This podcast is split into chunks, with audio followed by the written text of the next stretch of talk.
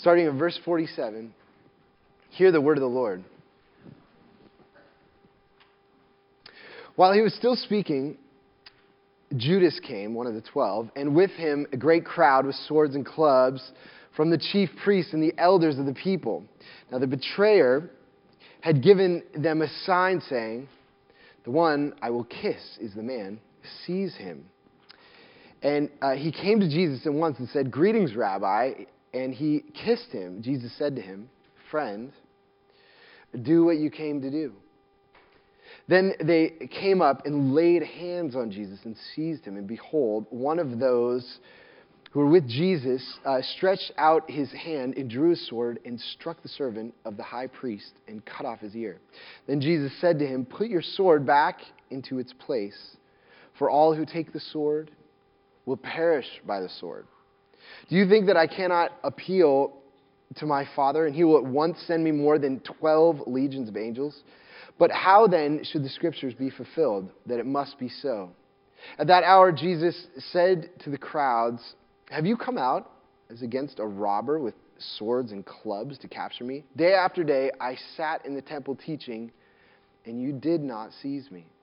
But all this has taken place that the scriptures, the scriptures of the prophets might be fulfilled. Then all the disciples left him and fled. Let's pray together. Mighty Father in heaven, we thank you for your holy word. We thank you that you've given us minds to study your word. You've given us a community in which to discuss and live out your word. But we pray uh, that you would send your Holy Spirit enlighten our minds to understand your word and that you would apply this text, this passage to our lives and to our community so we might understand you and understand ourselves and understand our world. And so we ask this in the name of Jesus, our Savior. Amen. So, we are in a series looking at the final chapters of the Gospel of Matthew, the last three chapters from now uh, up and through Easter. And what we're doing in these uh, last in these chapters that tell the climactic ending of Jesus' ministry, where he goes and he dies on the cross, and then surprisingly, God vindicates Jesus by raising him from the dead. It's the ending of the story. We're looking at these, these final days up into his, a couple days up to his resurrection, and we're asking the question what is the meaning of the cross?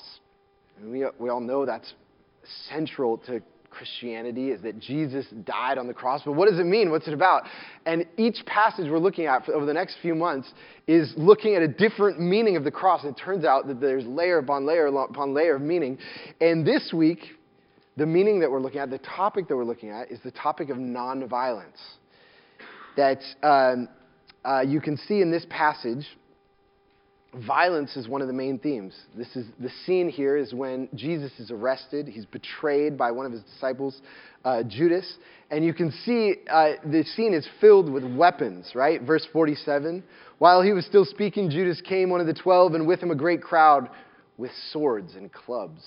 And then the second half of verse 50 there, it says, Then they came up and laid hands on Jesus and seized him. And behold, one of those who were with Jesus stretched out his hand and drew his sword and struck the servant of the high priest and cut off his ear. And then in verse 55, it says, At that hour, Jesus said to the crowds, Have you come out as against a robber with swords and clubs to capture me? The whole scene is an act of violence against Jesus, the Lord of love. And Jesus, facing human violence, responds with these profound words. This is what you caught that there in verse 52. It says, Then Jesus said to him, Put your sword back into its place. For all who take the sword will perish by the sword. Do you, uh, do you not think, do you think that I cannot appeal to my Father and he will at once send me more than 12 legions of angels? But how then should the scriptures be fulfilled that it must be so? This tells us that Jesus has a power to destroy his enemies. He has armies of angels that he could destroy his enemies, except that's not the story that the scriptures are telling. The story that he is that is unfolding through him, that's not what his kingdom is about, the kingdom that he is building. Now, I think for most people, you know, when we think about who Jesus is, we think of him as kind of this wide wise sage who lived sometime back in history. And, you know, I'm not sure whether he walked, he maybe just floated along the, the ground, and he had nice hair. And he had these pithy sayings that you could put on Hallmark cards about how to be a good person and, you know, how to go to heaven when you die, to go away from this place after you die. And I don't think that we realize that Jesus was starting a revolution. That's what the gospel is about. It is about a revolution and a revolution is an uprising in which a kingdom is being toppled and a new leader is being set in place. And every kingdom in this world has been built on violence. And you know, the Roman Empire, that they were the masters of crucifixion, crucifying people, what the, the cross was used for was that whenever there was an uprising, you know, a revolt in the Roman Empire, they would take the leader of, the, of that revolt and they would crucify him publicly. And this is how they maintain their power. And the amazing irony is that God says, My king also rules through the cross. But instead of taking his enemies and crucifying them, he's crucified for his enemies. And he transforms them through his love. And he is taking over the world, he is taking over nations and kingdoms through this love and through this cross his kingdom. So when Jesus says, you know, my kingdom is not of this world, it doesn't mean that his kingdom is about some other place and is not about the earth. Because Jesus says, Your kingdom come, your will be done on earth as it is in heaven. He wants his kingdom here. My kingdom is not of this world means my kingdom is not like any of the kingdoms of this world. It is a kingdom that grows through nonviolence. And so this morning I want to show you from this passage that uh, nonviolence for Jesus, it was not just some kind of liberal, sentimental idealism. Nonviolence is the deep reality of the world and story that we are all living in. And it is the heart of the revolution that we have all become a part of. And so this morning, I want to look at this passage under these three headings. That first, nonviolence brings light. Nonviolence exposes the violence in humanity, the evil that is in humanity, that can only be seen clearly through nonviolence, and the cross is the heart of that nonviolence. Second thing is that nonviolence leads to a revolution. And the third thing is that nonviolence looks to God's violence. It's an, it's an important part of understanding the Bible that might surprise some of you. God's violence is essential for us to understand our own nonviolence. And so we'll explain that as we get, get to it. So, first point this morning nonviolence brings light. Nonviolence exposes violence and evil in our own individual lives and it also in our society as a whole. And the reason that's important, the first reason why that's important is because violence always lives in the darkness. Violence is always hidden. You know, this whole scene, uh, uh, this passage where these crowds come around Jesus, and he says there in the end, verse 55 again, I already read this, but he says, At that hour, Jesus said to the crowds, Have you come out as, as against a robber with swords and clubs to capture me? And then he says this Day after day, I sat in the temple teaching, and you did not seize me. Jesus says, Listen, I've been rebuking you in the temple and telling you about your sin in the temple all week long. I was out in public, and you never touched me. And now it's nighttime and I'm, you know, I'm in this in the garden and I'm alone and in secret, that's when you do your act of violence because violence always happens in the darkness. It always likes to stay in the darkness. And um, humans, we are blind to our own violence. And the reason we are blind to it is because we are always telling ourselves that we are in the right to be violent, that we've been mistreated and that the people we're being violent to deserved it. It's an act of justice. So, you know, for example, you know, if a, a husband is intimidating or aggressive, I mean, oftentimes he would say, you know, I've been being mistreated, I've been being manipulated, I'm not being understood, and the reason I have to act this way in order to get control because it's a matter of justice. And that's why I'm allowed to do it, is because it's a, a, a, matter of justice. And so we are blind to it. We cannot see our own violence because we are, think we are doing the right thing, right? And so as a result, because we are blind, because we are in the darkness, violence is always perpetual. It is a cycle that uh, begins to accelerate. So, for example, you know, in many parts of the world, you might have two warring tribes that hate each other. And someone from one tribe kills the son of a family in the other tribe. And so that family says, We need to get justice. And so, how do they get justice? They kill the family of the murderer in the other. And so, all of a sudden, they've accelerated the violence. There's even more violence. And then that tribe says, They killed this whole family. We're going to go burn their village. And all of a sudden, there's an escalating of the violence in this perpetual cycle. And it's always done in the name of justice. I think that's probably true with Judas. You know, Judas is here betraying his friend. Why is Judas betraying Jesus? I mean, probably the best answer is that he thought Jesus was starting a revolt against the Romans. He was forming an army. You know, when Jesus was out in the wilderness with 5,000 men feeding them, that's what you do to start an army. And then he turns out Jesus isn't going to fight anyone. He's not taking up the sword. And all of a sudden he says, My people are being oppressed by the Romans. We need to fight them. And so it's in the name of justice that he's betraying Jesus. And so the reason we are blind to our violence is because we are always violent in the name of justice, which means that what violence needs is not a response of violence. Violence needs light. Violence needs to be exposed. And the shame of it needs to be brought into the light. And what nonviolence does is nonviolence exposes the violence of our world and brings it into the light so it can stop the cycle.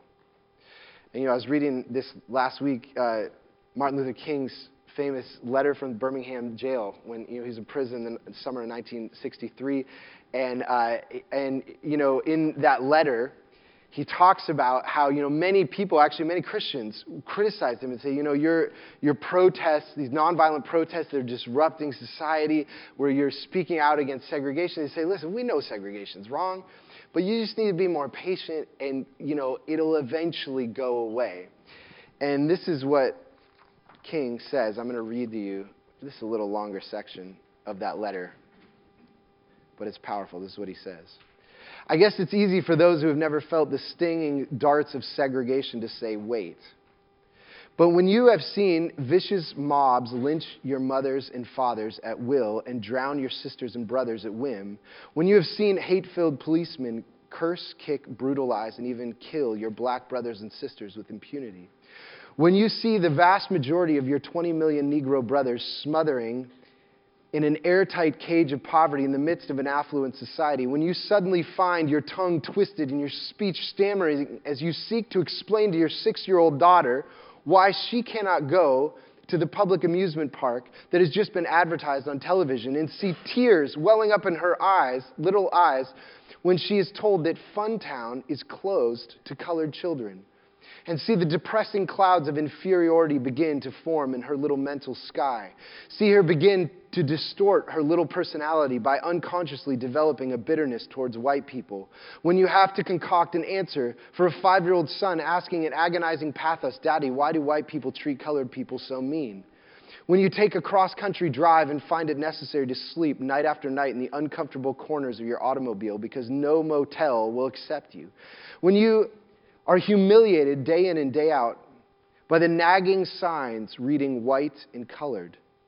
When your first name becomes nigger and your middle name becomes boy, however old you are, and your last name becomes John, and when your wife and mother are never given the respected title Mrs., when you were harried by day and haunted by night by the fact that you were a Negro, living constantly at tiptoe stance, never knowing what to expect next, and plagued with inner fears and outer resentments, when you were forever fighting a degenerating sense of nobodiness, then you will understand why we find it difficult to wait.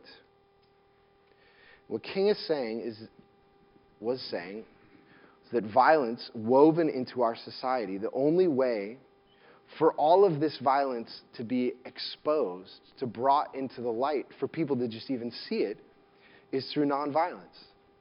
Because violence would have justified all this violence. And so, what he says in the letter actually, they would have these workshops with all the protesters and say the biggest thing they need to be prepared for is you're going to be beaten, you're going to be put in prison. Are you ready for that? Because we are going to love our enemies. That is the whole purpose of this mission. And by the way, the civil rights movement was largely a religious revival. It was a turn towards Jesus, the God of the cross, who was winning the world through nonviolence. And so, what nonviolence is, is making a public display, exposing, revealing the wickedness of humanity. And this is precisely what Jesus' cross has done. The cross shows us the violence of humanity, it shows us our nature. And you know, there's a passage in Colossians uh, talking about the meaning of the cross. Very interesting. I want to read this. This is from Colossians 2, verse 14 and 15. This is what it says. It says, God canceled the debt that stood against us with its legal demands. This he set aside, nailing it to the cross. And he says this interesting line He disarmed the rulers and authorities and put them to open shame by triumphing over them in Him. What Paul is saying is that Jesus, through the cross, the cross was the power of the rulers and authorities, the demonic powers that possessed the oppressive nations of the world that were oppressing the weak. And the cross was their power. And they use that to shame people and make a public display of them. And so, you know, for example, during the Jewish wars of the first century, you'd have whole highways that were lined with Jews who had been crucified by the Romans who were revolting against the Romans. And now all of a sudden, God takes this symbol, and when he crucifies his, his king is crucified, he's making a public display to the world that God stands with the victims, the innocent victims, and the oppressed and the weak.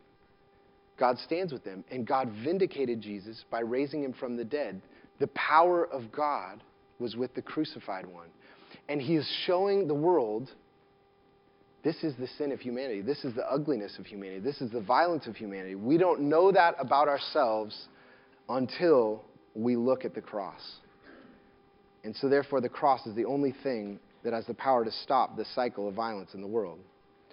Now, many people say that you know, nonviolence is a romantic idea, but it's not realistic. You know, there are cold, hard realities about the world that demand violence. And in part, I would say you're right. The Bible is, is not a pacifist uh, book. You know, it says that God gave the sword to the, to the state to punish, punish evildoers. But the kingdom of God is explicitly nonviolent. And this leads to the second point I want to say is not only that nonviolence brings light, a response of nonviolence exposes the violence of the world. Second, nonviolence leads to a revolution.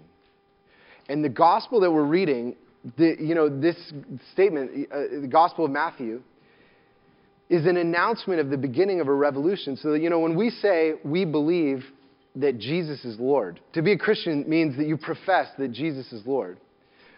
Uh, what that means the early readers of the New Testament would have heard Jesus is Lord as not just saying, you know, that's a spiritual thing about my personal spiritual life. That's kind of my personal religion. That's not how they would have understood that. They would have understood Jesus is Lord means that Jesus is Lord and Caesar is not. It is a challenge to the, the oppressive uh, political powers of their day, and they're saying our allegiance is not to Rome, our allegiance is to the kingdom of God and to Jesus. And so believing in Jesus is not a private spiritual loyal, loyalty, it is a political allegiance. And that's why, even in this day, why are governments so concerned about Christian movements that are emerging in their nations, whether that's in China or in Russia or in Afghanistan? Earthly governments know that there's a counter kingdom that is growing and that has power, and it's not like their kingdom. And uh, you might think that that sounds over the top, but let me, I have one more King, Martin Luther King quote. If you turn to page three in your bulletin, this is from King's uh, book, The Strength to Love, which is a collection of sermons that he gave on the love of Christ. This is what he says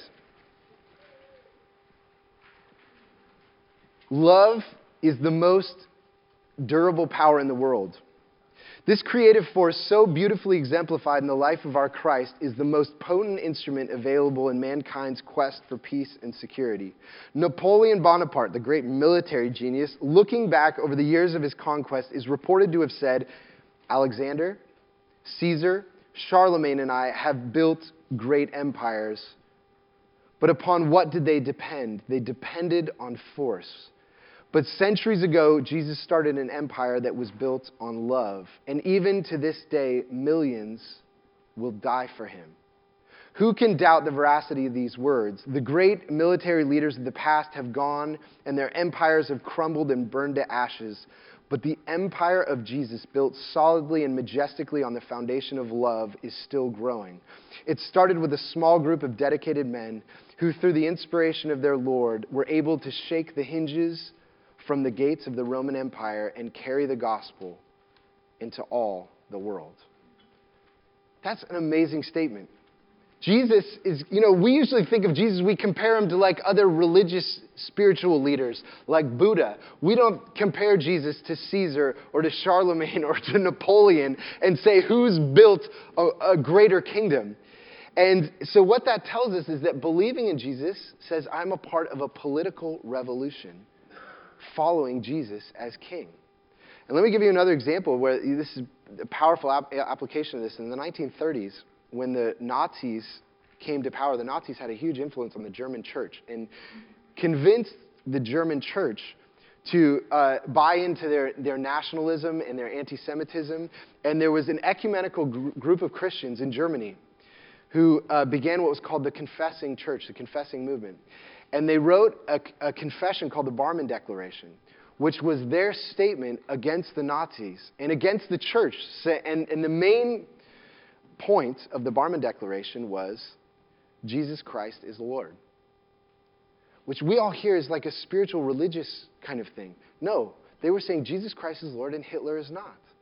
And many that were part of the confessing movement were part of the resistance against, uh, against Hitler because their spiritual allegiance to Jesus was a political allegiance. This is the kingdom that we are loyal to. And so the cross is not some event that simply gets us away from the world to heaven. It is the central event in human history through which the king this is what Revelation says, the kingdoms of this world are becoming the kingdom of our Lord and of his Christ, and he shall reign forever and ever.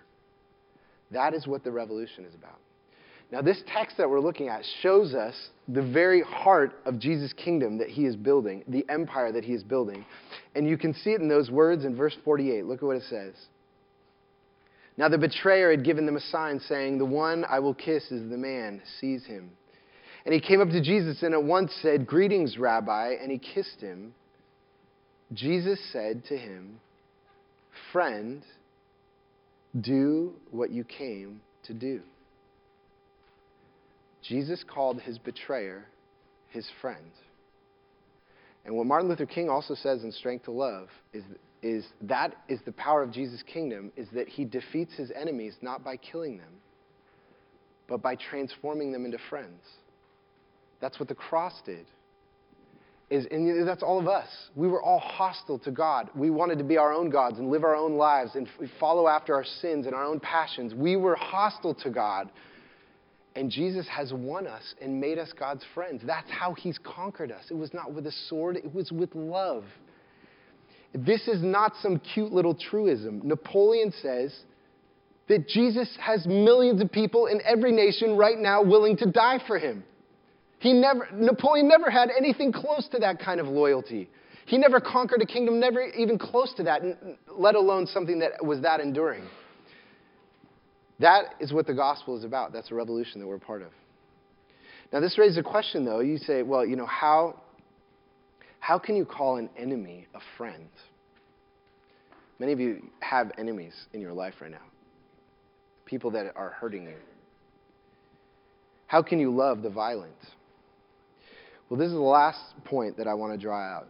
So, first, nonviolence brings light, it exposes the violence. Okay? It is not, it's not just uh, letting violence go, it is speaking the truth in love. And second, nonviolence leads to a revolution. It has and is transforming the world right now. The cross is doing that. But the last truth is that nonviolence looks to God's violence. The way to live a nonviolent life is to look to God as the only one who is allowed to be violent. An important aspect of this passage is Jesus' statement, verse 53. Look at what it says. Do you not think, or do you not think that I cannot appeal to my Father, and he will at once send me more than 12 legions of angels? Now, what Jesus is alluding to there in the Old Testament, God is referred to as the Lord of hosts. Right? The Lord of armies. And the picture of the Old Testament is that God is this God who has all of these armies who can destroy his enemies. I think many people in our culture say, you know, I, I'm not into the God of armies. Like, that doesn't warm my heart. I don't get inspiration and positive thoughts from thinking about the God of armies. Um, but uh, the Bible says that the only way you can become a person of nonviolence is if you know that violence belongs to God alone. And actually, in 1 Peter, Jesus' best friend, who's uh, in, at this scene, reflects on Jesus' death on the cross. And, uh, and he says, You know, Jesus, when he was threatened, he did not threaten back. When he was reviled, he did not revile back. And he says, Well, how did Jesus do it? This is what he says that Jesus entrusted himself to the one who judges justly. He entrusted him, he believed that God would vindicate him. And you know, I, I read a book about 10 years ago by a guy named Miroslav Volf. Miroslav Volf is a, Christ, a Croatian Christian thinker who lived through much of the genocide in the 1990s uh, when the Orthodox Christians uh, systematically slaughtered uh, the, the Bosnian uh, Muslims in, uh, in the Balkans, in the, in the Balkan wars of the 90s. And he was reflecting on it. He's like, man, my, my people are just torn apart.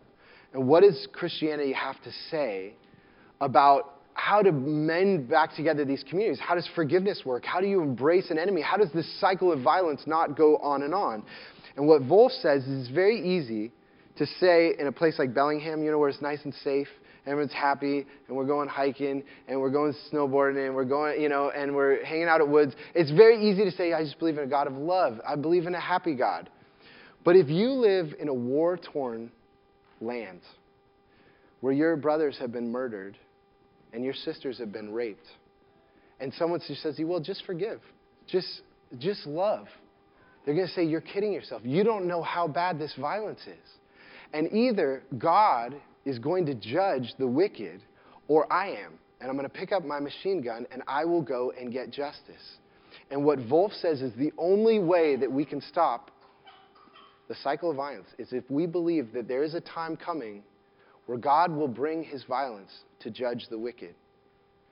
But what the cross says is that God is holding his wrath, he's patiently waiting. And in the cross of Jesus, God is revealing to us, He's showing us this is what humanity is. This is our violence. And He's saying He is starting a revolution of love, a revolution of nonviolence. And He's offering to all the violent of the world to come forward, to name their crimes and the true king of the greatest empire in the world is giving an open offer of pardon to all people everywhere to have their crimes against their fellow humans and against God forgiven and to be recruited into his kingdom of love. And he's offering the victims of the world to come and give their allegiance to Jesus and to be healed by him. And so God is slow to anger, he is slow to violence. But there is a day coming when he will set all things right and the violent will give an account for their crimes. And the victims will be vindicated, and their tears will be wiped away. Nonviolence looks to God's violence and trusts that God alone is the one who can be trusted with violence. So let me end with these words for you. If you are the violent,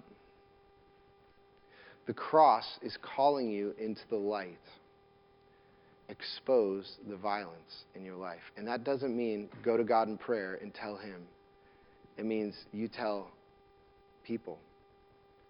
You publicly, and that may not be in front of a whole community, but you tell others this is the truth about who I am. The cross is calling us to honesty about our violence.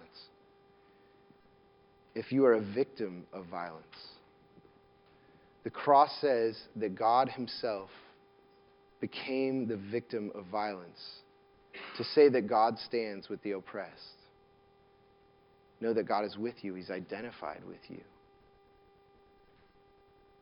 And by coming to Him, all of us, as violent and as victims, are swept into this great revolution the revolution of the cross. Let's pray together.